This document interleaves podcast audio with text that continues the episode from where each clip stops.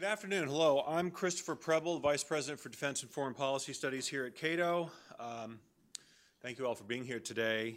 Uh, and thanks, as always, to our conference staff here at Cato who help out with all these events. They had a really big one yesterday, so they turned it around quickly. So uh, we do appreciate their help. And welcome to those of you watching online at www.cato.org. As the Cold War wound down, the United States initiated a new conflict, a war for the greater Middle East. In fact, as Andrew Bacevich explains, the war started a full 10 years before the Cold War ended. Uh, from the Balkans and East Africa to the Persian Gulf and Central Asia, U.S. forces embarked on a series of campaigns across the Islamic world with no end in sight. And the book is therefore aptly titled America's War for the Greater Middle East A Military History. Uh, in it, Professor Bacevich connects the dots of a sweeping narrative from episodes as varied as the Beirut bombing of 1983, the Mogadishu firefight of 1993, the invasion of Iraq in 2003, and the rise of ISIS in the present decade. Indeed, Bacevich claims that America's costly military interventions can only be understood when seeing the seemingly discrete events as part of a single war. Is he right? Or are America's military adventures in the Middle East discrete occurrences driven by the unique circumstances of the moment? Is it really one big, long war or many shorter ones? We're going to examine this and other questions today, and I'm thrilled to welcome Andy back to Cato. Uh, it's the first DC ev- uh, venue to host a discussion of his book, which is I guess, formally just released last week.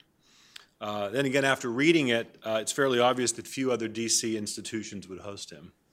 Uh, among the people and organizations that Andy singles out for scorn are the following Wes Clark, NATO, the Republican Party, Tommy Franks, and Hamid Karzai. There are many others.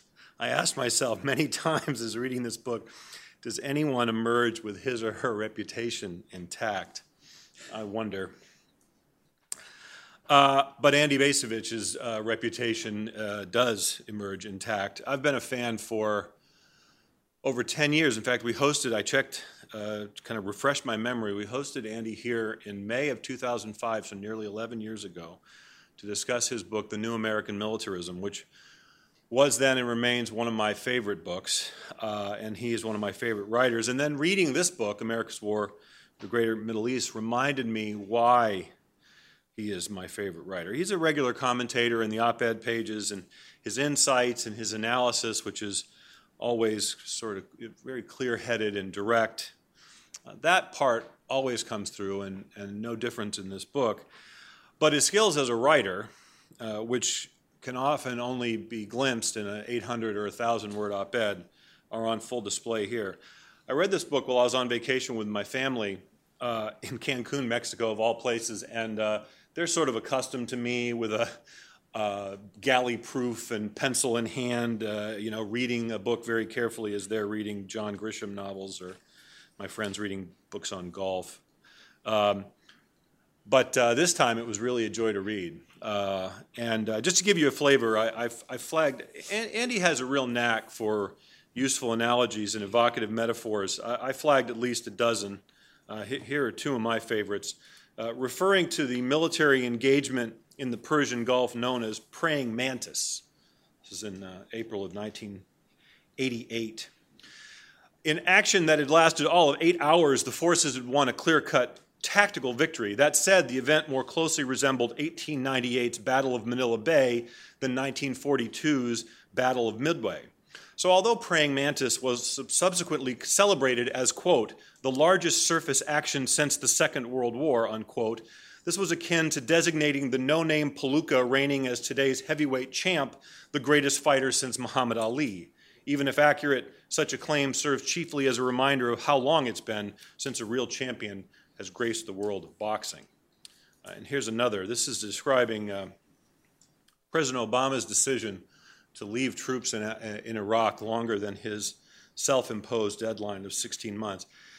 Uh, Obama had vowed to withdraw all U.S. combat troops from Iraq within 16 months of taking office. He agreed to a transitional force remaining after the U.S. combat role had officially ended.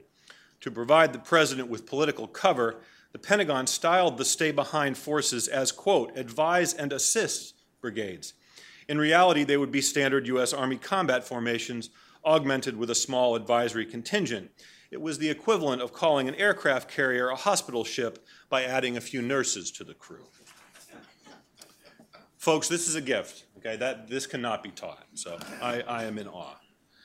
Enough. I, I, might embarrass him, but I doubt it. Um, and Andrew J. Bacevich Sr. Uh, is Professor Emeritus of International Relations and History at Boston University and a former director of BU Center for International Relations. He previously taught at Johns Hopkins University and at West Point, where he graduated in 1969. He holds a PhD in American diplomatic history from Princeton. And with the U.S. Army, he served during the Vietnam War and held posts in Germany and the Persian Gulf. He retired as a colonel in the early 1990s. He's the author of a number of other books, including Breach of Trust, How Americans Failed Their Soldiers and Their Country, The Limits of Power, The End of American Exceptionalism, and The New American Militarism, which I mentioned before. He's also written for The Atlantic, Foreign Affairs, The New York Times, and many others, and he is a member of the Council on Foreign Relations. With that, Andrew Bacevich.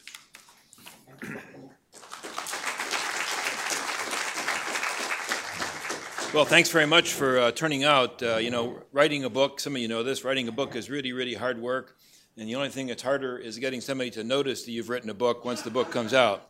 So I'm traveling around the country trying to get people to notice. I've now come to the only place in Washington that apparently will host me. and so I'm grateful for that. Everywhere I go in, in, in talking about the book, I get asked uh, by somebody in the audience after I'm done, So, smart guy, what do you recommend we should do about ISIS? And in some respects, the purpose of this book is to suggest that that is the wrong question. The what should you do about ISIS is the wrong question. I'm reminded, uh, historical comparison here, I'm reminded of a situation that uh, we, the country, faced back in late 1967, early 1968. My, my classmate and friend Mike Nardati is sitting here. Uh, we were like uh, yearlings going into cow year uh, at that time. And the big, the big question on everybody's lips at that time with regard to the Vietnam War was can Sanh hold? And some of you will remember Sanh, Marine garrison in the very northern part of South Vietnam, surrounded by at least two NVA uh, divisions, the Marines greatly outnumbered, press commentary all over the place drawing comparisons with Dien Bien Phu, the famous battle in 1954. Then a besieged and outnumbered French garrison had surrendered. The result of that surrender was that the French were defeated, abandoned French Indochina. Here in 67, 68, people asking the question is history about to repeat itself at Sanh? Well, in the event, the Marines did hold and the United States lost the war anyway. In retrospect, it seems pretty clear that back in 1967 and 68, we were asking the wrong questions. Rather than in focusing on the fate of the garrison at Sanh, the American public should have been asking questions like these Does the Vietnam War make sense? Is the Vietnam War winnable? If not, why are we there? And perhaps most importantly, does no alternative exist to simply pressing on with a policy that shows no sign of success? And I believe that's where we find ourselves today. What to do about ISIS is a non trivial question, but it's not the most important question. I think it, it is of far lesser significance than questions like these. Does waging war across a large swath of the Islamic world make sense? Is that war winnable? If not, why are we there? And for the most powerful country in the world, is there no alternative? Have we no choices? So, my book tries to provide an account of this war in the greater Middle East for the purpose of calling attention to these more fundamental questions. It's a history book, it's a narrative history, a military history, but it's a military history that has I think, I hope, policy implications. It suggests, the book suggests that before answering the ISIS question, we should consider how we got where we are today which necessarily requires evaluating what prior U.S. military efforts in the region have yielded and at what cost. So, my book tries to tell the story of an immense and ongoing military uh, enterprise, this war for the greater Middle East.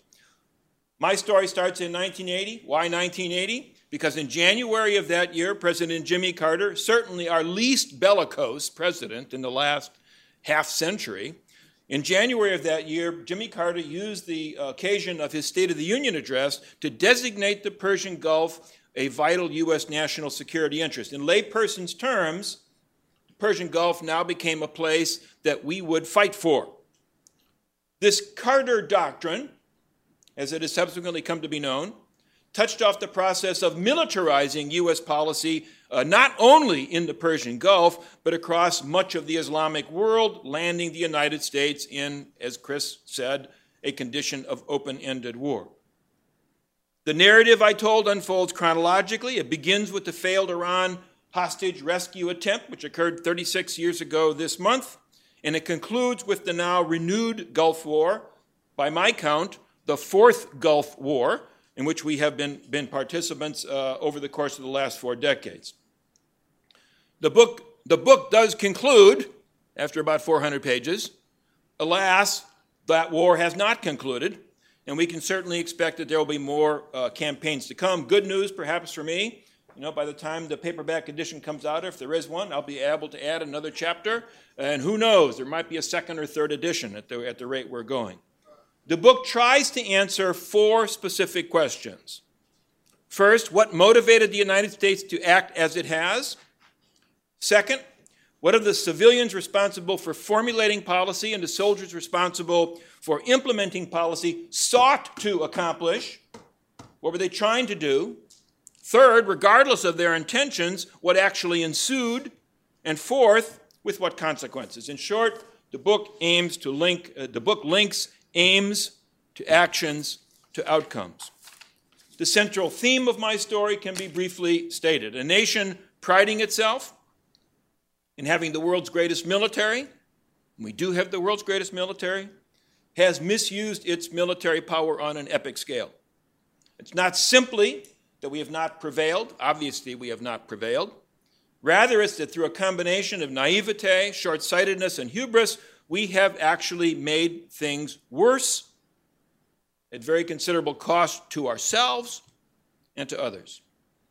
What has this war been about? Well, in a narrow sense, it began as a war for oil. Yet, even from the outset, much, was it, much, much more was at stake than ensuring access to the cheap gas that fuels the American way of life. From day one, the larger purpose of America's war for the greater Middle East has been to affirm that we are a people to whom limits do not apply.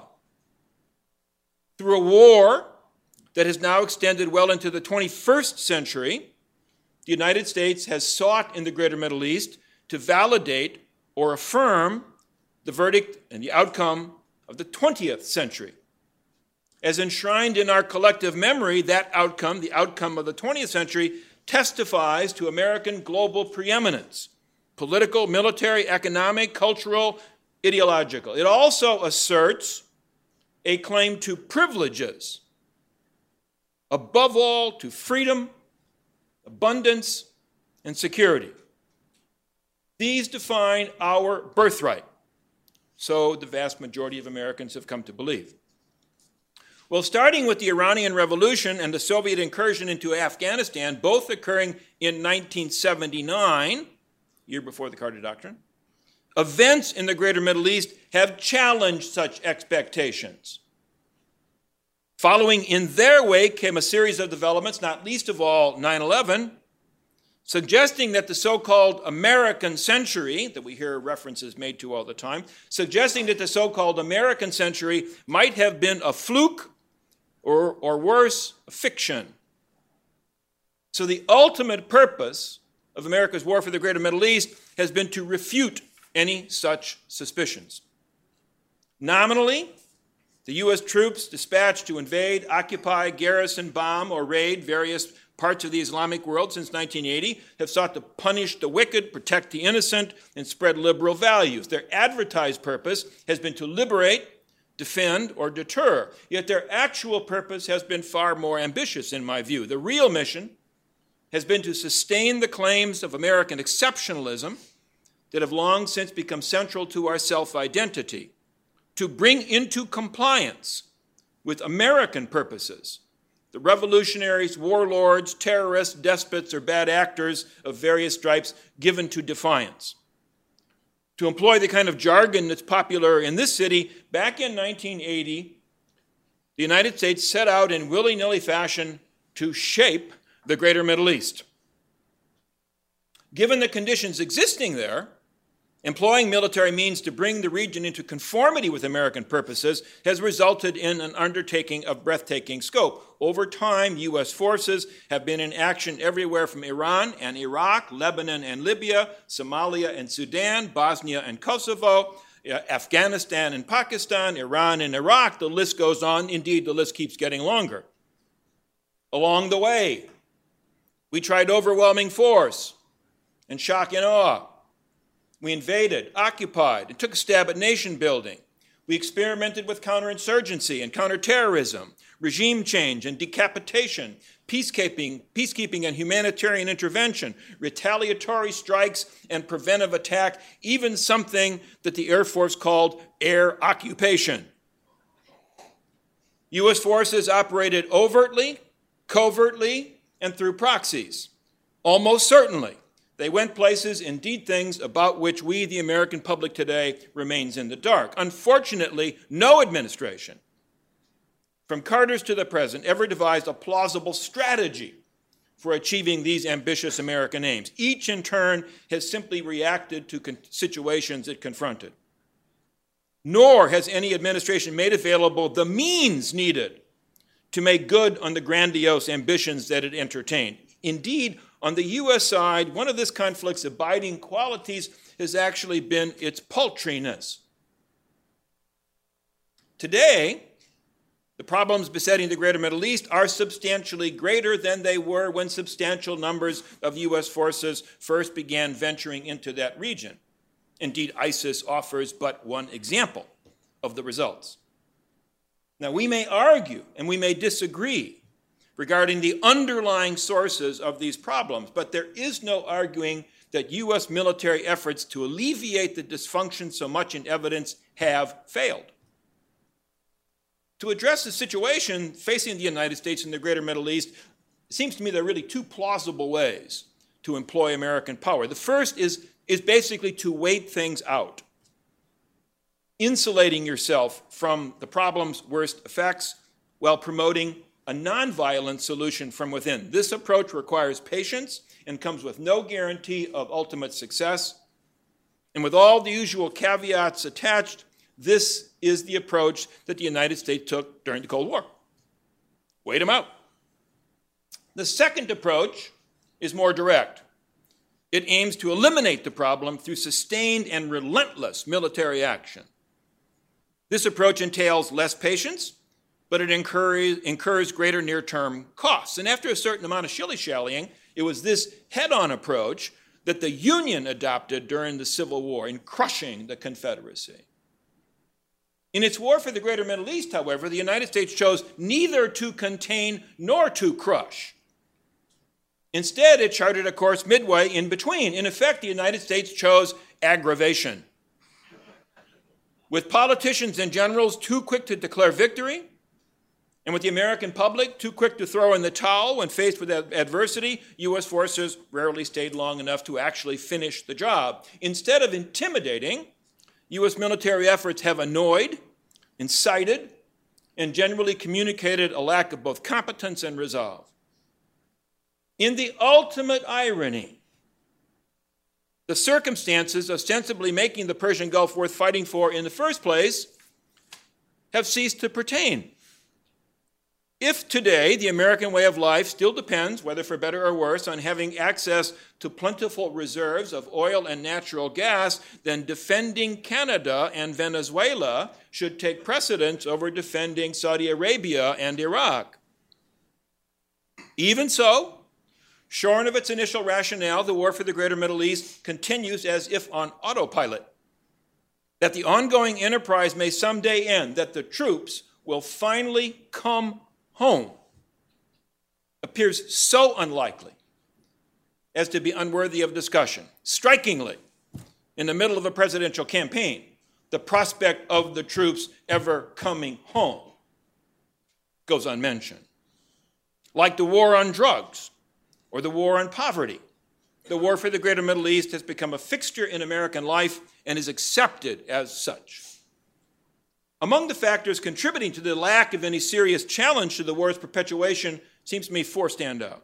One is the absence of an anti war or anti interventionist political party worthy of the name. The ongoing war has long since acquired a perfidious seal of bipartisan approval.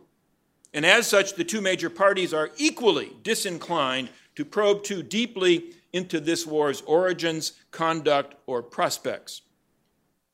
A second reason for the war's perpetuation is that, is that politicians aspiring to high office find it more expedient to declare their support for the troops than to question the war's efficacy. So, candidates in every election since 1980, emphatically in the present election cycle, every election since 1980, politicians have avoided anything like a serious debate regarding U.S. military policy in the Islamic world. Yes, a particular military campaign gone awry, like Somalia or Iraq or Libya in 2011, might attract some attention, but never the context in which that campaign was undertaken. So the war for the greater Middle East awaits its Eugene McCarthy or its George McGovern. A third reason for the war's perpetuation is that, sadly, some individuals and some institutions actually benefit from an armed conflict that drags on and on. Those benefits are immediate and tangible. They come in the form of profits, jobs, and campaign contributions. For the military industrial complex and its beneficiaries, perpetual war is not necessarily bad news. Finally, however, there is this. Thus far, at least, Americans themselves appear oblivious to what is occurring. Policymakers having successfully insulated the public from the war's negative effects. In a fundamental sense, the war is not our concern. But here's the rub in the 21st century, the prerequisites of freedom, abundance, and security are changing. Geopolitically, Asia is eclipsing in importance all the other regions of the world, apart perhaps from North America itself. And the emerging problem set, coping with the effects of climate change, for example, is global and will require a global response. Whether Americans are able to preserve the privileged position to which they are accustomed will depend on how well the United States adapts itself to these fresh circumstances. Now, amidst such challenges, the afflictions besetting large portions of the, of the Islamic world will undoubtedly persist. But their relative importance to the United States as determinants of American well being will diminish. In this context, the war for the greater Middle East has become a diversion that Americans can ill afford. To fancy at this point that the U.S. military possesses the capacity to shape the course of events there is an absurdity. And indulging that absurdity further serves chiefly to impede the ability of the United States to attend to far more pressing concerns. Ultimately, the game that matters will play out here at home rather than in some far off place like Iraq or Afghanistan. Whether the United States is able to shape the greater Middle East will matter less than whether it can reshape itself, restoring effectiveness to self government, providing for sustainable and equitable prosperity, in extracting from a vastly diverse culture something to hold in common of greater moment than shallow digital enthusiasms and the worship of celebrity. Perpetuating the war for the greater Middle East is not enhancing American freedom, abundance, and security. If anything, it is having the opposite effect. And one day, the American people may awaken to this reality. Then and only then will the war end. When that awakening will occur, however, is impossible to say. For now, sadly, Americans remain deep in slumber. Thank you very much.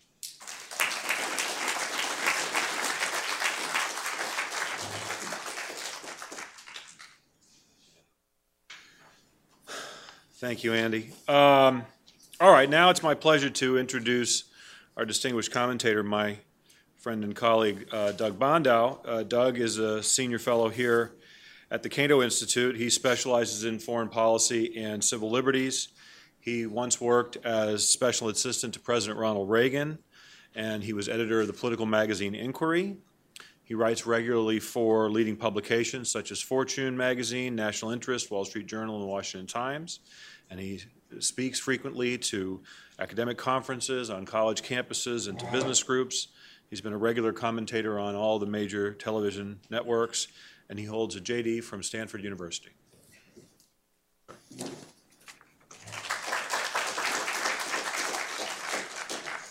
Well, it's a great honor to share the podium with Andy, who has, I think, been one of the extraordinary commentators on uh, the military and military affairs today. He's uh, you know, one of the people who can be counted upon to take uh, the usual suspects here in Washington to task. And it's difficult for them because it's much harder for them to dismiss his views.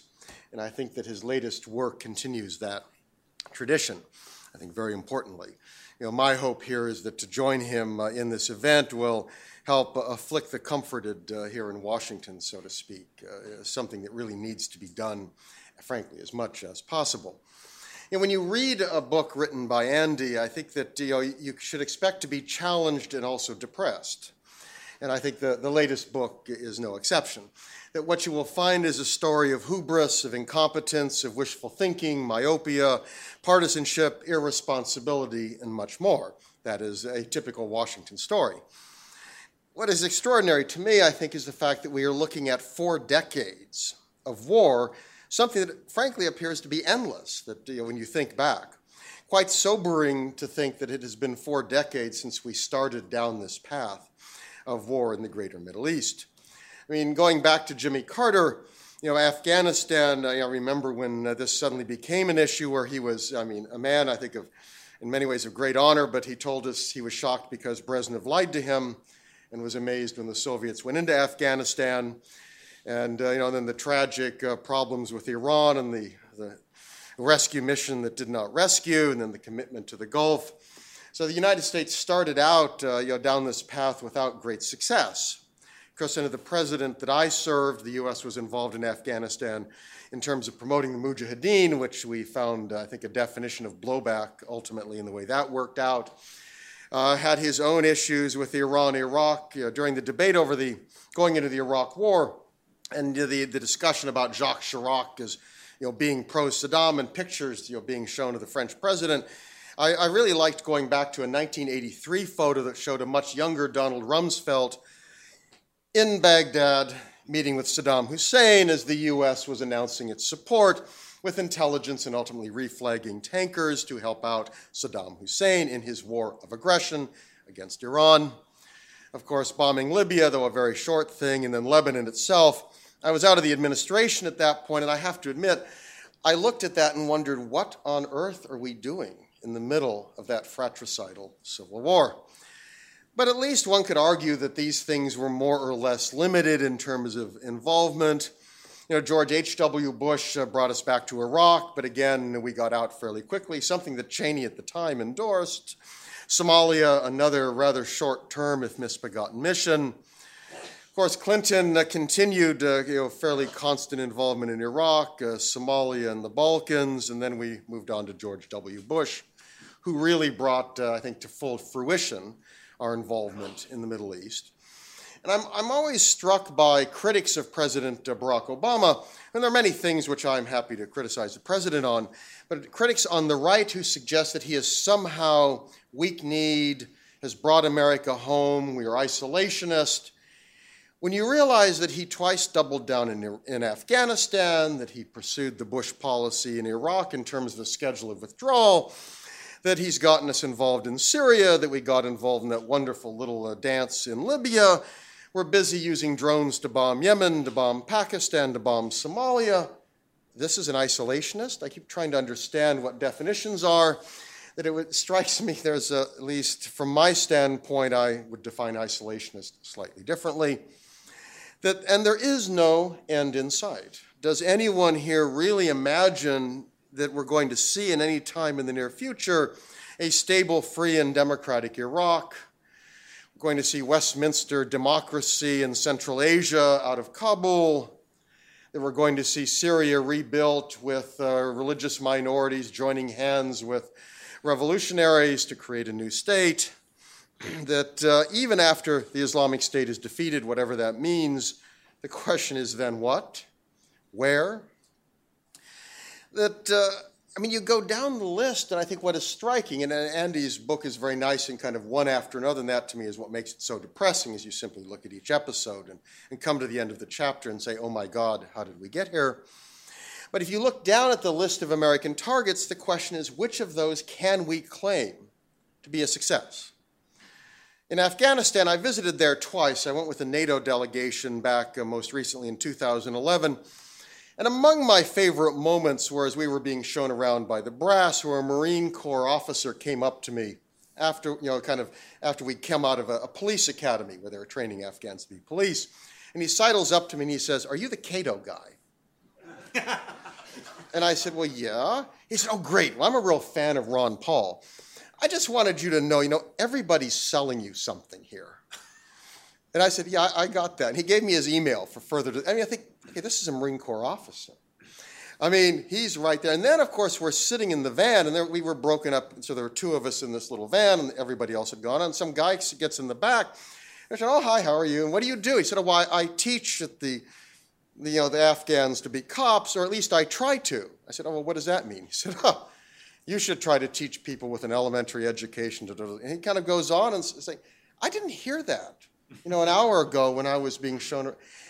I mean, the whole thing, you know, this kind of reality of a sense of tragedy, of people who are very good and decent who wanted to live good lives, completely disconnected with American policy and what the United States could hope to achieve with its military involvement. You know, the one, one area where I think we may have made some progress is Iran, that due to the courage of this president, one can criticize the you know, nuclear deal if you want, but at least this president on one country has pulled us back a step from military confrontation, which I rather like. But Lebanon, I visited Lebanon for the first time last year. There are still buildings there ruined from the civil war that you know, ended you know, a couple of decades ago. And if you look at today, it's been two years since they've had a president who's supposed to be a Christian. And the problem is they are split between the former Christian warlord Geagea, who is allied with the Saudis, and the former Christian warlord Aoun, who is allied with Hezbollah. Now, if you want to work that one out, and figure how we make democracy flourish and human liberty you know, emerge, uh, good luck. I mean, Iraq, I mean, who can not look at that and be horrified by the catastrophe that has emerged? Libya, again, thousands of ISIS warriors there, weapons loosed all over, collapse. Somalia, the Balkans, Syria, Yemen, Pakistan. Go down the list. The question is, what have we achieved? To me, what's striking is that all of these, to some degree or another, are failures and very likely to remain. And almost all of them, the U.S. has played a very significant role in at least making problems worse, certainly not making them better. And of course, the U.S. is not the fount of every evil out there. I mean, Lebanon was a fragile, tragic country without American involvement. Saddam Hussein was a monster, and you know, I'm quite happy he's in the grave. The tragedy, however, is we, we find as U.S. military is not a very adept tool at humanitarian tinkering and remolding societies and peoples. And to my mind, reading Andy's book comes back, the, the essential issue for Washington is the utter and complete inability to learn from mistakes, or even to admit mistakes. Every president since Jimmy Carter has had the United States involved militarily in the region. Both parties, as Andy indicated, support American involvement there. Past failures could have been prevented but weren't. New misadventures occur routinely. Without question, people advocate yet new interventions. The system seems somehow impervious to what Karl Rove dismissively denounced as the reality based community. He uh, was quoted at the time anonymously in a New York Times Magazine article. It was a wonderful quote. It was the time the Bush administration was riding high after Iraq, where he said, Well, you all out in the reality based community will study what we are doing, and we will go and then create a new reality. And you in the reality based community will then study that reality, and we will go out and create a new reality. Well, it turns out reality had a way of asserting itself with the Bush administration and the rest of us. And we certainly see that in today's presidential campaign. I am struck by the, if you listen to the Republicans, and look, I mean, I, have worked for a Republican president, so it's not as if I'm particularly fond of Democrats. I find both parties these days rather horrid. But you listen to the Republicans, every problem we face internationally is Barack Obama's. Every one. He's destroyed the military. He's taken U.S. forces home. He has conceded defeat in foreign countries. And I keep waiting for them to explain who was the guy who invaded Iraq? Wasn't there some guy who blew up that country? Wasn't there some guy who botched the occupation? Wasn't there some guy who put a sectarian government in power and created essentially a civil war there? Wasn't there some guy who, with all the US troops there, could not get a visiting forces agreement and agreed to bring them home? Wasn't there some guy there? And I don't remember that being Barack Obama. It seemed to be somebody else. But it turns out every problem. ISIS would not exist if it was not for Barack Obama. Wait, what? You know, Christians would not be on the run in the Middle East if it wasn't for Barack Obama. Countries would not have fallen apart. Extraordinary. There is absolutely no willingness to accept any responsibility. And of course, it's not just officials, so that's the biggest problem. It's Congress, it's activists, it's the media. Where is anyone demanding accountability for cakewalks that didn't occur? Horrendous consequences that somebody has to be responsible. You know, where is the accountability? But the lesson for these folks is always more. More countries, more bombing, more troops, more interventions. And when called upon to explain past failures, they tend to get irritable. My favorite example is back November 2014, Samantha Power was discussing why we should bomb, of course, Syria. I mean, kind of the latest target. It could have been some other country. It happened to be Syria at that time. And you wonder why. Now, look, Assad is a nasty guy, but this hardly sets Syria apart. I mean, remember our, our lovely allies in Saudi Arabia and others. But pose no threat to the U.S., no threat to Israel or other U.S. allies, no support for Al Qaeda or ISIS, actually a haven for religious minorities, including, I might add, the hundreds of thousands who fled from Iraq, invaded by somebody who I've forgotten whose name. The question is why would we want to jump into a virulent, horrific civil war? And she was a little irritated, referring to Libya, which some of us were suggesting was not an entirely a success she said, There is too much of, oh, look, this is what intervention has wrought. I think we have to be careful about overdrawing lessons or ascribing to one particular action a whole set of consequences.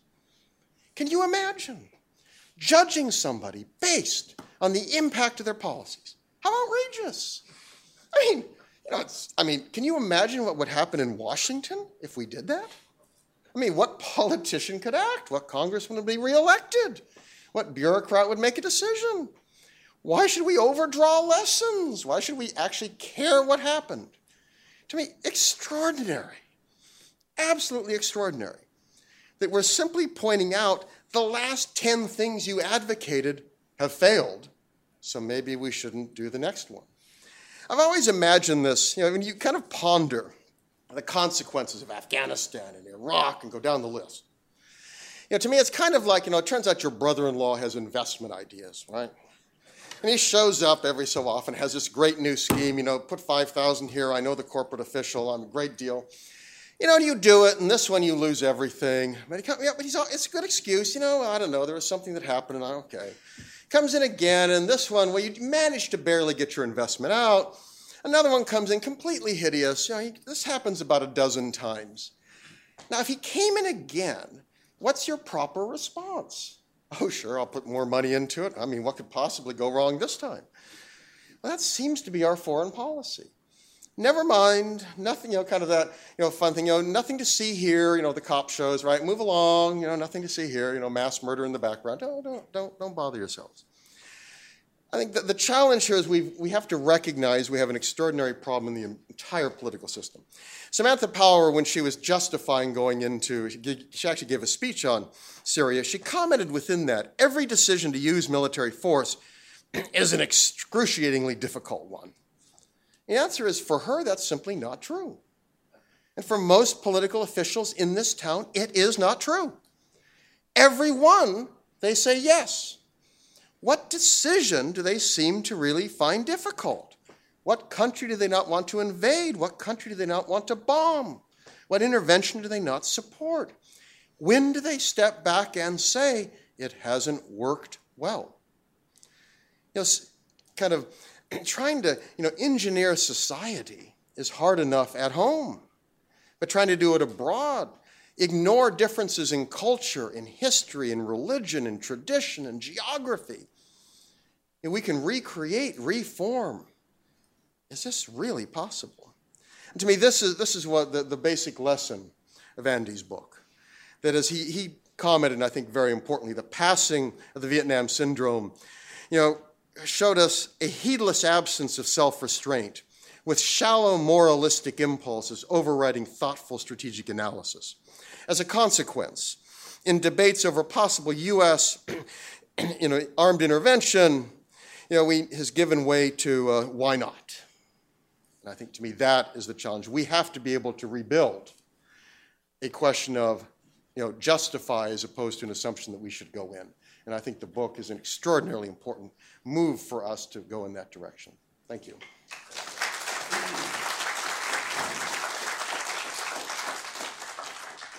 Thank you, Doug. Excellent as always. All right, so I um, I'm going to take advantage of my prerogative as, uh, as moderator and just pose a, a, a comment to Andy that I'll, I'll, put a question mark on the end of it. But the book is called, the subtitle of the book is A Military History. And it is a military history. If you, if you read the book, and you all should, you should all buy it. For those of you watching online, buy it right now. For those of you sitting in the audience, buy it as soon as I'm done speaking. Um, and then Andy will sign it. And you see the book, and it clearly is military history. It talks about uh, military officials, military leaders, it talks about the conduct of campaigns. But the one phrase that emerges repeatedly, or, or the, the idea that emerges repeatedly, is that the military op- uh, operation, even those that were exceptionally well orchestrated and carried out are beside the point, or irrelevant, or pointless, or lacking in context. Um, many of you probably recognize this story, but it's, it's uh, Andy has it in the book. Talks about uh, after the uh, Black Hawk Down incident in, in, Mogadishu in May of 1993. Uh, the journalist Mark uh, Bowden, who wrote about it, uh, in his account says, in a complex, difficult, and dangerous assignment, and despite terrible setbacks and losses and against overwhelming odds, the mission was accomplished. And he writes Bowden's claim invites the retort of the North Vietnamese colonel responding to an American officer's insistence at the end of the Vietnam War that, quote, you know, you never defeated us in battle, unquote. Was the American oblivious to the war's outcome? That may be true, came the reply, but it's also irrelevant. Right? And this is, so in other words, this is not a new phenomenon. It is not a new phenomenon for us to focus on the conduct of military operations and to measure them according to metrics that are easily counted, that is to say, numbers of casualties or numbers of, of, of enemy uh, forces killed or, or disabled. So why a military history, Andy? Why, why frame it in that way? Or is it precisely to, to make this point, to, to make the point that focusing just on the military question is, is beside the point, is irrelevant? Do you mean why do Yeah, why? why does why does the why why why the American tendency to evaluate the outcome of military operations in a in a tactical or operational as opposed to political sense? Yes. That's an excellent question. I don't think I really know the answer, uh, ex- except then to emphasize the point that that it, it seems to me that the only uh, criteria for evaluating any military operation, any war, no matter how large or how small, how small, is whether or not we achieve the political purposes that uh, inspired the war in the first place. Uh, and and that is, it is on that point that I find uh, considerable fault with the conduct of America's war for the greater Middle East because there is no question that uh, our soldiers have have certainly done all that was asked of them. There's no question that in in specific circumstances our soldiers performed brilliantly. I mean, if if you look at the conduct of Operation Desert Storm in 1991, uh, in my narrative, the second Gulf War, apart from screw ups made by the senior officers at war's end, it was a brilliantly planned and executed operation. Uh, that said, it was not, did not result in a decisive victory. It resulted in a military victory that left a myriad of political loose ends that then subsequently had the effect of drawing us more deeply into a military engagement. Remember that it's in the wake of Operation Desert Storm when Saddam Hussein defied the George Herbert Walker Bush administration's expectations that he would vanish from the scene. He survived, led to the enormously significant decision to maintain U.S. forces in the Gulf in the wake of Operation Desert Storm. Yes, the 500,000 troops deployed to liberate uh, operation uh, to, to liberate Kuwait came home, but now a permanent occupation force, principally stationed where? In Saudi Arabia, uh, and therefore causing deep offense to some members of the uh, Muslim faith, comma, not least of all this guy named uh, bin Laden, uh, led to unintended, unanticipated, and ultimately horrific consequences. Now, the point is not to say that uh, either political leaders or military leaders sat down and, and somehow consciously chose uh, to set in motion a set of, of, of, of actions leading to 9 11 or leading to this ever deepening military involvement. It is to say that they were blind to uh, the, the situation that they were dealing with. And as so often happens in the history of, of, of warfare, they overestimated their ability to control and direct war. Uh, and uh, consequences ultimately end up being exceedingly uh, tragic. Uh, so, so that's a long-winded way of saying that, that as citizens we should push back against judgments made about our wars that depend on how many of the enemy were killed, uh, what objectives were taken, uh, what what what piece of terrain is surrendered and occupied, we should pay far more attention to saying, what is, what's the political purpose that we intend to achieve uh, as a result of this undertaking, and has that political purpose actually been satisfied? All right, so I have one other quick follow up to that, and then I'll open up to, to the audience. It's also true, however, that part of the reason why those political purposes are not spelled out clearly, even in advance of the military operation, is because frequently the political objects conflict with one another. They are inconsistent. Um, and this comes up time and time again. So even immediately after the first Gulf War, at least you had Brent Scowcroft admitting the reason for not pushing Saddam Hussein truly into the sea was because they wanted Iraq to remain as a counterweight to Iran. Um, and so my, my only really question, and I, I, don't expect you to know the answer to this, and I don't know that anybody can know the answer to this, but one of the arguments for not lying on a regular basis is that it's not because it's a commandment and we tell our children not to lie to us, right? It's because that one lie begets another and another after that. And you, you keep telling more and more lies to cover the last set of lies you told to the point of utter co- incoherence. I, I, I, that's what I see emerging from this book is that the, the true political objectives were either so grandiose to, as to just defy you know, anyone's uh, uh, uh, capacity for, for recognizing, or clearly incompatible with other objectives that we're pursuing at the same time. Well, I think that's yes, a very good point, and I think that the uh, the 2003 invasion of Iraq really illustrates the the point in in spades. The uh, George W. Bush administration makes the argument that uh, we need to engage in preventive war uh, because of the threat posed by Saddam Hussein to us and to the rest of the world. Um, that was the cover story.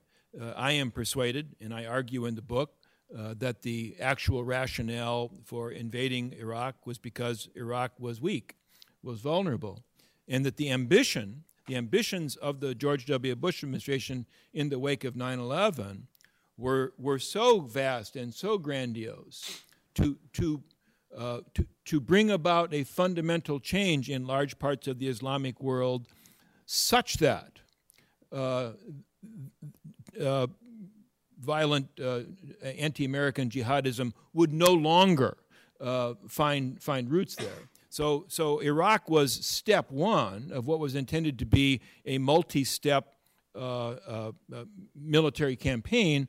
Alas, it never got beyond step one, uh, and that overly ambitious strategy rather quickly collapsed. But, but we were not let in on the actual rationale for the Iraq War. Doug, you want to weigh in? Yeah, I think part of it is the, the purely pragmatic political sense of how do we sell something, recognizing that you can have some very strong opposition. You go back to 2003, there are fairly traditional conservatives like Dick Armey, then the majority leader of the House, who was very uncomfortable with some of this stuff. And they basically beat him over the head and said weapons of mass destruction. And he kind of said, well, okay, I guess, I guess that does it that um, a lot of these folks didn't believe in preventive war. They certainly didn't believe, well, this is a great way to drain the swamp, or you know, a number of these other things. Paul Wolfowitz, Deputy Secretary of Defense, gave an interview, I think it was to Esquire afterwards, and when they asked him about justifications, he said, well, you know, weapons of mass destruction was the one thing all of us could agree on.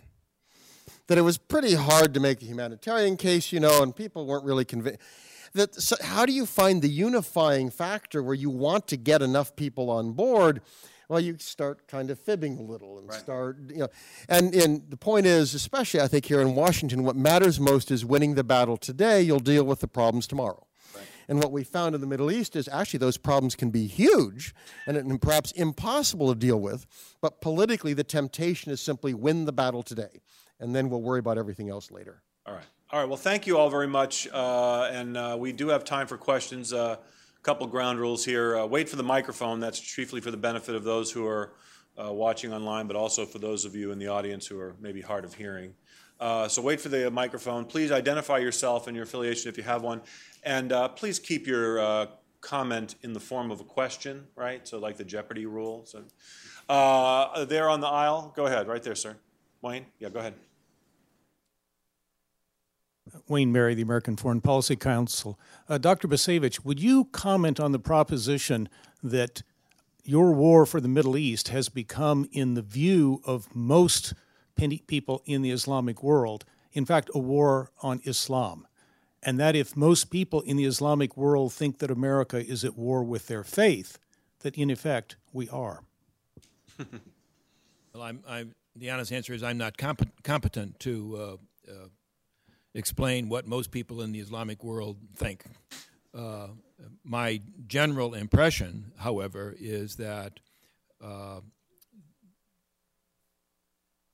few people uh, are persuaded that the U.S. military effort has been motivated by any particular concern for the well-being of people who live in the in the greater Middle East. And and I think that some of the specifics of our actions, I mean the horrors of Abu Ghraib, uh, not that Abu Ghraib was somehow some officially approved undertaken policy, but but actions or episodes of that type almost surely uh, will have a poisoning effect on the way that uh, our military efforts are, are perceived, and not simply in Iraq, but in, more broadly in other parts of the Islamic world. But I don't know how most Muslims in that part of the world think.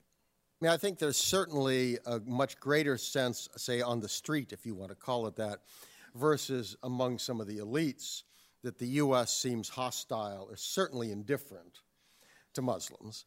I mean, I suspect the Saudi royal family doesn't worry so much about this, but I think a lot of folks, you know, much more practical, especially on the, the uh, kind of the, the wrong end of a drone or something else, would do so.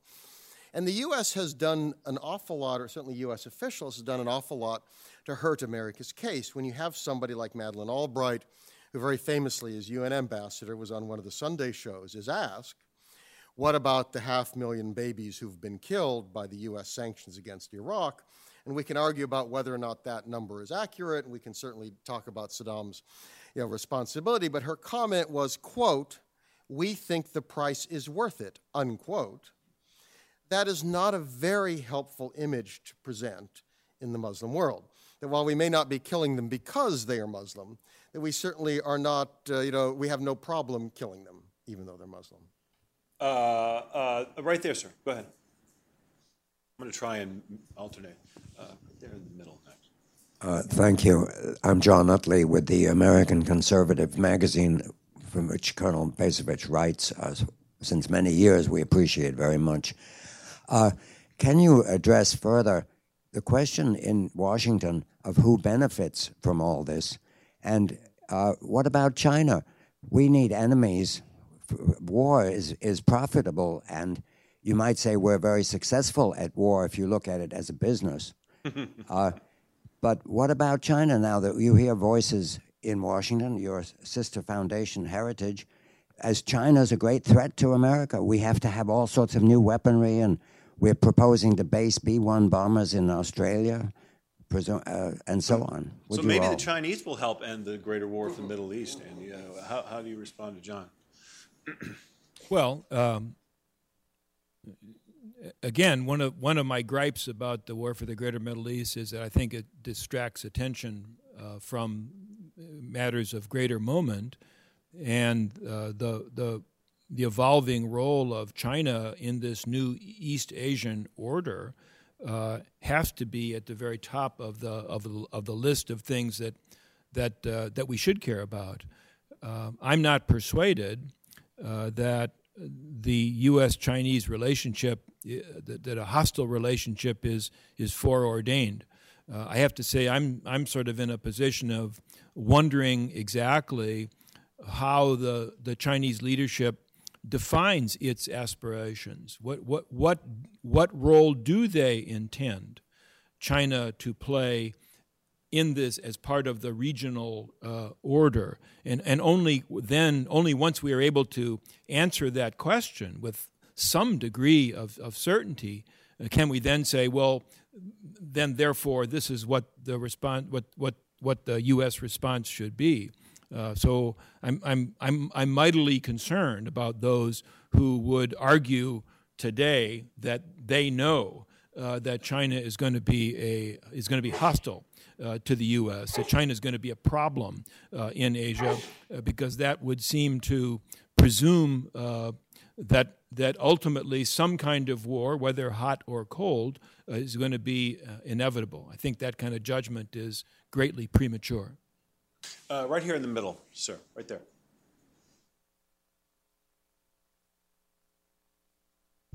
Thank you. I'm Bill Klein. I'm a retired Army physician. Um, you flirted with the idea of the follow the money principle, which I always find interesting to track things down. I'm just curious in your travels through the literature if you have any concept of the trillions of dollars we've, I guess, borrowed to pay for these wars. Uh, what percentage of that those dollars have actually left the United States? I would assume a fairly small percentage if you count the cost of building and supplying the troops and all the contractors and all the hardware and all the airplanes and everything else. But it, the suitcases full of money are rather trivial compared to a trillion dollars. Do you have any idea what percentage of the actual cost of all these wars in the I guess, narrow and broad sense, has actually left the United States? I mean, uh, it's a great question, and the answer is I don't know. Doug, do you know? No, I mean, you know, the second Gulf War, as you refer to that one, I mean, we actually got everybody else to pay for it. So I think we actually technically made money on, you know, a profit on that one. I mean, I think that, I mean, the challenge is not so much, I think domestic interest, particularly profit directly from the spending. Uh, you know, in terms of the military. The, the, problem, of course, is that in terms of human needs, you know, bombs don't actually you know, do much to meet basic human needs of Americans. So if you're building bombs you really don't need to use, I mean, you really are wasting money. You could waste it on any number of things. You're wasting it there. It's simply military contractors happen to be the beneficiaries when you pay for them. You know, I mean, certainly China has uh, you know, bought a lot of America's debt, so I suppose you could argue that in terms of interest payments, though even they, they're worried about our financial uh, security, so they've cut back on some of that. I think the borrowing might be the heaviest aspect. Um, we typically don't, I mean, basing rights, I, I don't think we're paying the Kuwaitis very much. I mean, it's not like the Kuwaitis need our money. So, I guess, but I mean, a, a, a, little further comment. I'm not sure the issue really is do the dollars leave the country or, or, or stay in the country. Really, it's a matter of of what what are we what are we getting for the dollars that are uh, expended. I mean, uh, I live in Boston, and even in Boston, we read articles about the metro, uh, which is, I guess, on the verge of collapse.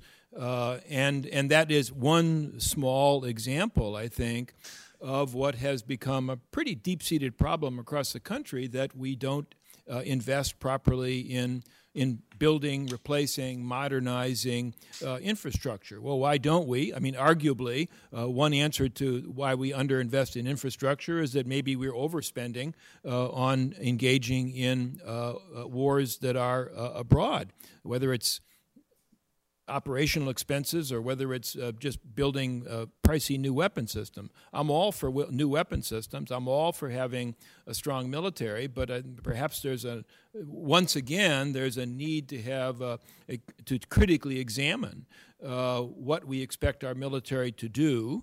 Uh, and therefore, how big it needs and how pricey it needs to be, so that there could be some reallocation of the of the nation's uh, resources to uh, address some domestic needs that uh, I, I, must say, in my own uh, uh view, uh, are uh, are being sadly ignored. right there, sir. Go ahead. Dr. Bacevich, you mentioned energy policy as kind of the driver to the Carter Doctrine. Do you think that the evolving, you know, change in the you know, we have new technology that's basically destroying the gasoline engine with the rise of the electric car will be getting to be able to provide transportation very reasonably. Do you think with that future that we'll be able to actually end the uh, Carter Doctrine, or are we just kind of stuck in this kind of perpetual uh, war that nobody really knows why we're doing it?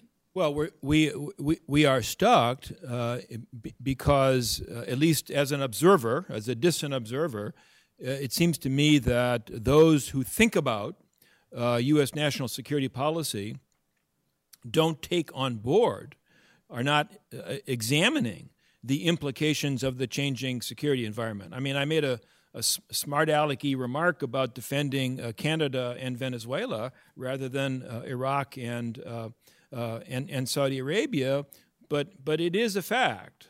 Even, even setting aside new energy technologies, even setting aside concerns about uh, climate change. It is a fact that there's sufficient uh, oil and natural gas in the Western Hemisphere to sustain the American way of life for a long, long, long time.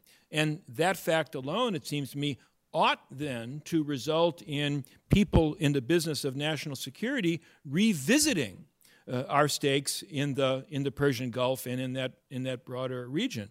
Let me emphasize that doesn't mean that well, I guess if we got oil and natural gas in Canada that we can quote unquote walk away from the Middle East or ignore the Middle East or resort to isolationism or any of those sorts of notions that get trotted out. It does mean that we can we can acknowledge the military failure that we have experienced over the course of three plus decades, and perhaps then think creatively about alternative ways of pursuing our interests in the region. We do have interest in the region. We have interest in we have an interest in the chaos and disorder being replaced with some semblance of stability. It's just that dropping more bombs and sending the Marines back in would appear to be unlikely uh, to lead to greater stability. And therefore, the question is well, then what are the alternative ways to getting at that? And that's where it seems to me that there tends to be a real absence of, of creative thought uh, in the policy community. Well, in fact, the justification for the Carter Doctrine disappeared with this Cold War. I mean, his uh, doctrine really was a limited argument that made much more sense than current policy, which is we can't allow the Soviet Union, our hegemonic competitor, to gain control over a resource critical to us. So it's much different to be, con- I mean, we have lived reasonably well with Iraqi oil entirely off the market with restrictions on Iranian oil. So, and I think the changing in the market in terms of fracking and everything else, it's a global energy marketplace, even before we get to electric cars, has very much transformed that marketplace and suggested something very different in terms of national security doctrines.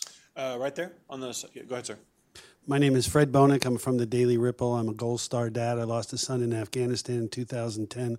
I have another son who's had two deployments there. Lost was hit with a hand grenade on one of them. He's a crew chief on a Black Hawk. I have a son who's a Marine and a daughter who's in the Navy. So uh, this is real personal to me. Uh, my question is, um, why is it so hard for the uh, right to decide that creating a new AUMF uh, would be important or maybe cause a reason to uh, stop endless war? Why is so why is it so why? difficult to get a new AUMF?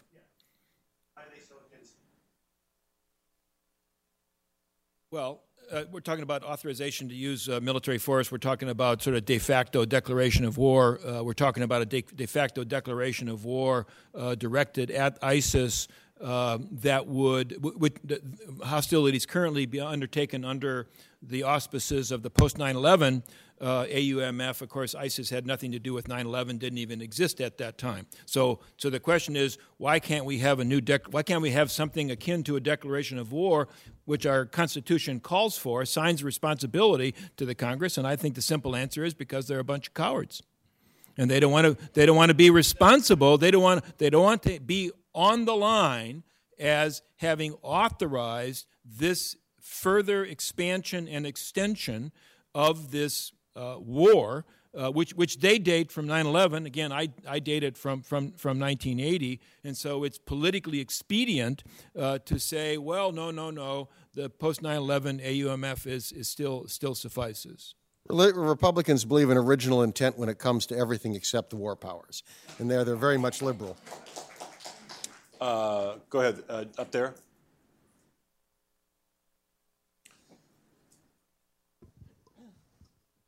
Jim Loewen, author of the book Lies My Teacher Told Me, a sociologist. Um, it seems like there's two candidates recently who differ from this bipartisan consensus. Uh, I'm talking about the Pauls as one and Bernie Sanders as the other. Um, and I wonder if you have any comments on whether or not you, you see them as truly different and how their differences have hurt or helped them politically. Well, I was kind of hoping that Rand Paul would be uh, would would run as a principled uh, uh, intervention skeptic. Uh, I, I, may not have followed it as closely as I should have, but it seemed to me that uh, he considerably watered down or compromised that view as he attempted to make himself into a, a mainstream candidate. That obviously didn't work. I think the you know Senator Sanders. Um, there's a problem here, I think, with Senator Sanders. And the, the problem is that the, the focus of his candidacy is on some very important and specific domestic issues, you know, social justice, income uh, inequality. And that's what he bangs away at over and over and over again. The system is rigged. He hasn't had a lot to say about national security policy, at least as, as I have followed him. He gave that speech in Utah. Uh, remember the speech where he said, God dang it, my schedule won't let me come talk to AIPAC.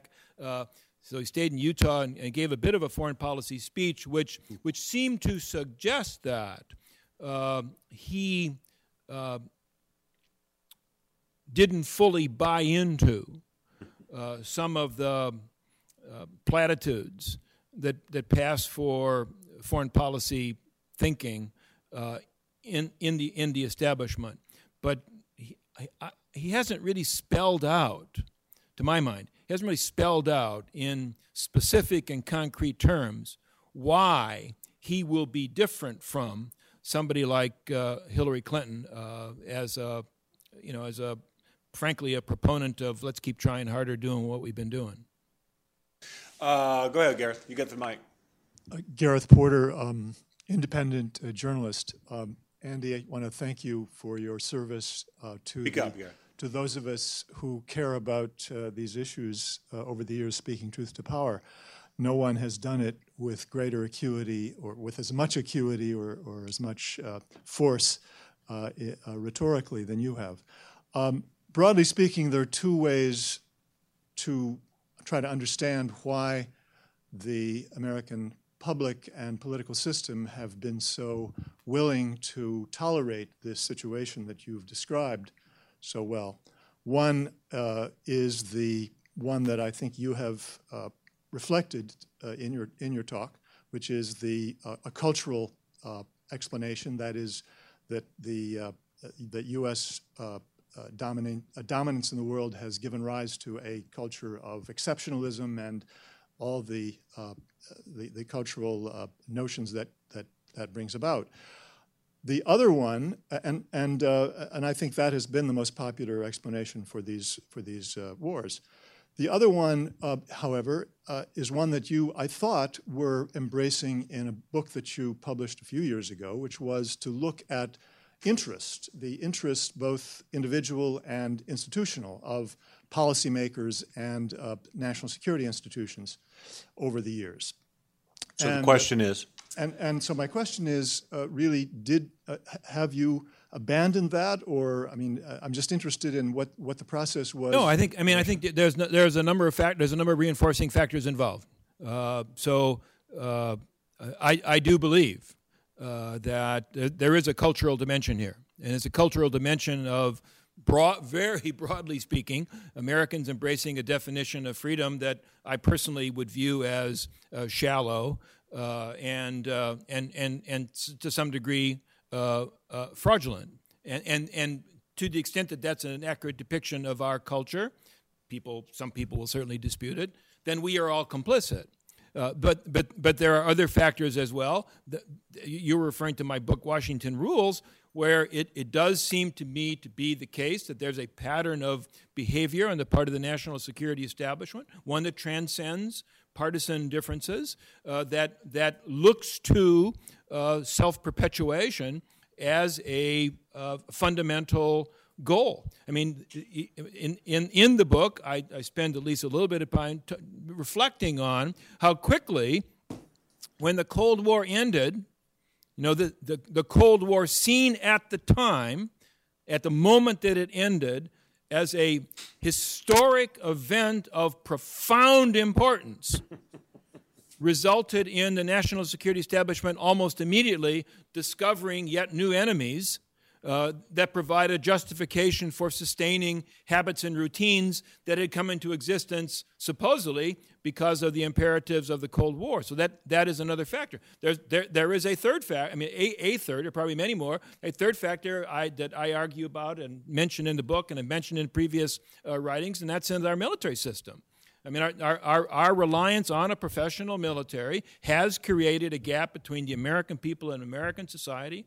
Many others, I think, have, have noted this. I think that there is a, a, a, a growing grassroots appreciation that this gap exists and it is pernicious, uh, and, and that therefore there's a problem with our military system. The way we, uh, we, the, the, way we, we, we, we uh, reach into the body of citizens and, and recruit and, and acquire uh, those who will fight on our behalf. So there's all kinds of factors I think that are mutually in, in, uh, uh, reinforcing. Uh, okay, uh, right there. Uh, oh, go, go, ahead, sir. You just get the mic, and then you, ma'am. Thank you. I'm Bob Gersoni. Thank you both for your exceptional presentations this morning. quick question Could both of you comment on the Israel factor in your analysis? Okay. Oh, go ahead. Uh, I, I, don't think he was talking to me. But. No, I, I do. Um, a, uh, Israel does not determine U.S. policy toward the greater Middle East. Uh, and and uh, I'm not implying that you suggested that, but but in some quarters uh, of our society, there's a perception that somehow that is the case. I think that that's a dangerous and pernicious idea. Uh, it's equally uh, wrong uh, to assert that the United States and Israel are these two closest of friends, no daylight between us, standing side by side together, uh, you know, forever. The fact of the matter is that in exceedingly important and fundamental ways, the interests of the United States have diverged from the interests of the State of Israel. Uh, and, and, and the problem is that it's politically incorrect uh, in our society to say that out loud, acknowledge it, and then explore the implications. Uh, so there is a great need, I think, for candor about the reality of the U.S. Israeli relationship. Candor doesn't mean, nor am I suggesting in any way, that candor somehow means that we should abandon Israel, uh, but we ought to recognize that, that our interests and theirs differ. Uh, and, and, and where those differences occur, it is wrong for the United States simply to defer to the state of Israel or to pretend that we're deferring to the state of Israel. And mostly I'm referring here, of course, to things like the never ending expansion of settlements in the occupied territories. I mean, Israel ensures, I think, an American interest and involvement in the Middle East, irrespective of energy, oil, and other things. I mean, I think it's a, a very important factor. I think that what it tends to do is skew some of the arguments and skew some of the involvement. That is, it means that there are going to be very strong advocates of Israel who are very concerned, say, about Syria, as much because of the potential impact on Israel as for civil war purposes or other sorts of things. Lebanon, I mean, Ronald Reagan ran into that, the whole question of how do you respond in Lebanon. Part of the actually American involvement had to do with the Israeli invasion, the aftermath, these sorts of things. So I do think that it has an impact, and I think Andy's absolutely right. It's far better to be transparent and disentangle and recognize. And I think what's critical here is not that the U.S. and Israel have nothing in common or no reasons for friendship, but rather it's important to recognize as separate nation states, we in fact do have different interests. And it's very important for the U.S. to recognize that and focus on kind of you know, acknowledge in terms of policy when it acts and you know, what the issues are in terms of Israel and for other factors. Uh, yes, sir, right there. You've got the, yeah, and then, uh, then you, ma'am, in the front. I'm Mark Wall, uh, former U.S. State Department, now affiliated with uh, University of Wyoming. Um, could you comment on two criticisms of the Obama administration's Middle East policy? One was not pushing enough to get an agreement to keep U.S. troops uh, in Iraq, and secondly, not following through on the red line in Syria. Well, I mean, the the the the, the charge on uh, the, the, charge against the Obama administration in not getting the SOFA, yeah. uh, the Status of Forces Agreement, it, I think is almost entirely a partisan charge. It it it it it, it is made by uh, Republicans or more broadly people on the sort of the militarized right uh, to uh, fasten blame for the subsequent course of events uh, in Iraq on Obama. Uh, one might ask if the SOFA was so damn important, why the George W. Bush administration uh, failed to negotiate uh, the SOFA while, while George W. Bush was the president. I think the actual answer is that, however important it may have been, the government of Iraq had no desire uh, to sign up to the permanent occupation of uh, Iraqi territory by U.S. forces. Uh, so the, the putative sovereignty uh, that we had uh, conferred on Iraq uh, allowed the, the government of Iraq to say, ain't interested. Uh, I think that's that's what happened. What was this? The second one about was, the red line in Syria. Ah, I mean, I was amateur hour. I mean, it was. Uh, I think. I think it was uh, a, a, a bungled policy. Uh, now, the, then the then the critique is, well, gosh, there goes American credibility forever, and I think that's a bogus argument. Uh, I mean, we we have we have we have made worse blunders than not intervening uh, in uh, the Syrian civil war, and somehow American credibility uh, uh, survived. And I, I refer you to the Vietnam War, uh, which, which, which for the, the latter half of the Vietnam War, one of the principal arguments for why we needed to persist. This is about the time Mark Nardati was serving there. The argument was we need to persist in this misbegotten enterprise because if we fail, American credibility is going to be damaged. Well, again, guess what? We lost, and somehow or other, American credibility survived. I think it was George Kennan who once made the argument that if you're concerned about your credibility, the most important thing to do is don't do stupid things. Uh, that, that credibility comes from having a reputation of acting prudently and wisely in pursuit of uh, appropriately defined uh, interests. So it was stupid, but I don't really think it's that big a deal. Yeah, the Maliki government did not believe it could get parliamentary approval for a SOFA. We will not put U.S. forces in another country, especially a country like that, without protection for our service personnel.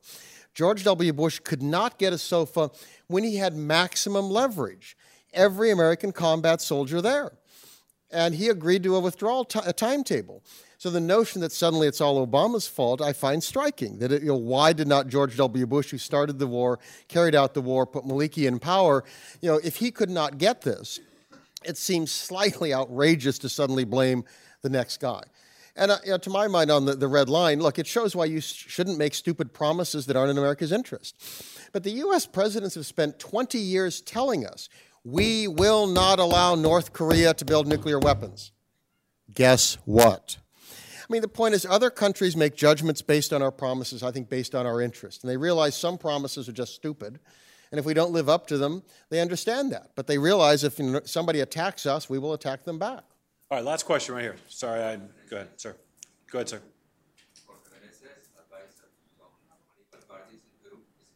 I think so. Speak up, sir. Speak up.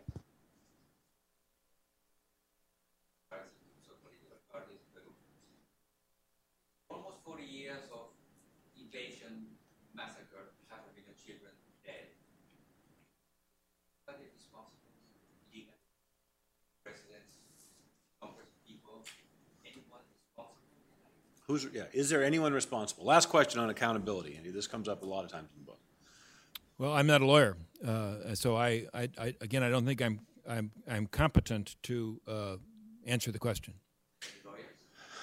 Well, there was a time Spain, there was a time Spain might have tried to, uh, you know, arrest an American official. I mean, there are some Europeans who want to grab Henry Kissinger. You know, the pro- extraterritoriality. I think there's an extraordinary problem with asserting that. And I think we want to be very careful living in a world where we can kind of just decide which you know, war crime do we think is a bad one, who do we want to grab, and who's vulnerable and who's not. Uh, unfortunately, there, there isn't even political accountability. I mean, if we don't have political accountability, the likelihood of legal accountability, I think, is a pipe dream. Let me let me close on let me close on this point. Uh, Andy brings this up in the book several times. After because this is a military history, and because he focuses on the conduct of military operations and the and the leaders who are responsible for conducting military operations, after military disasters, there are often inquiries, and many times the military officers are held accountable. So you think of the Khobar Towers incident, or the Cole, or the Roberts, that, that when there are attacks on American uh, servicemen, uh, that the military commanders are held accountable, but we never question the rationale for the mission in the first place. And that's the deeper accountability that we should have in this country, which we unfortunately don't. So, on this point, on that unhappy point, all right, let me say again um, this is a terrific book. You all should buy it. We have enough copies, I think. Uh, Andy would be happy to sign it, I'm quite sure. Yes. Good answer. Uh, with that, please join us uh, on the second floor in the George M. Yeager Conference Center for continued discussion over lunch. Thank you all very much.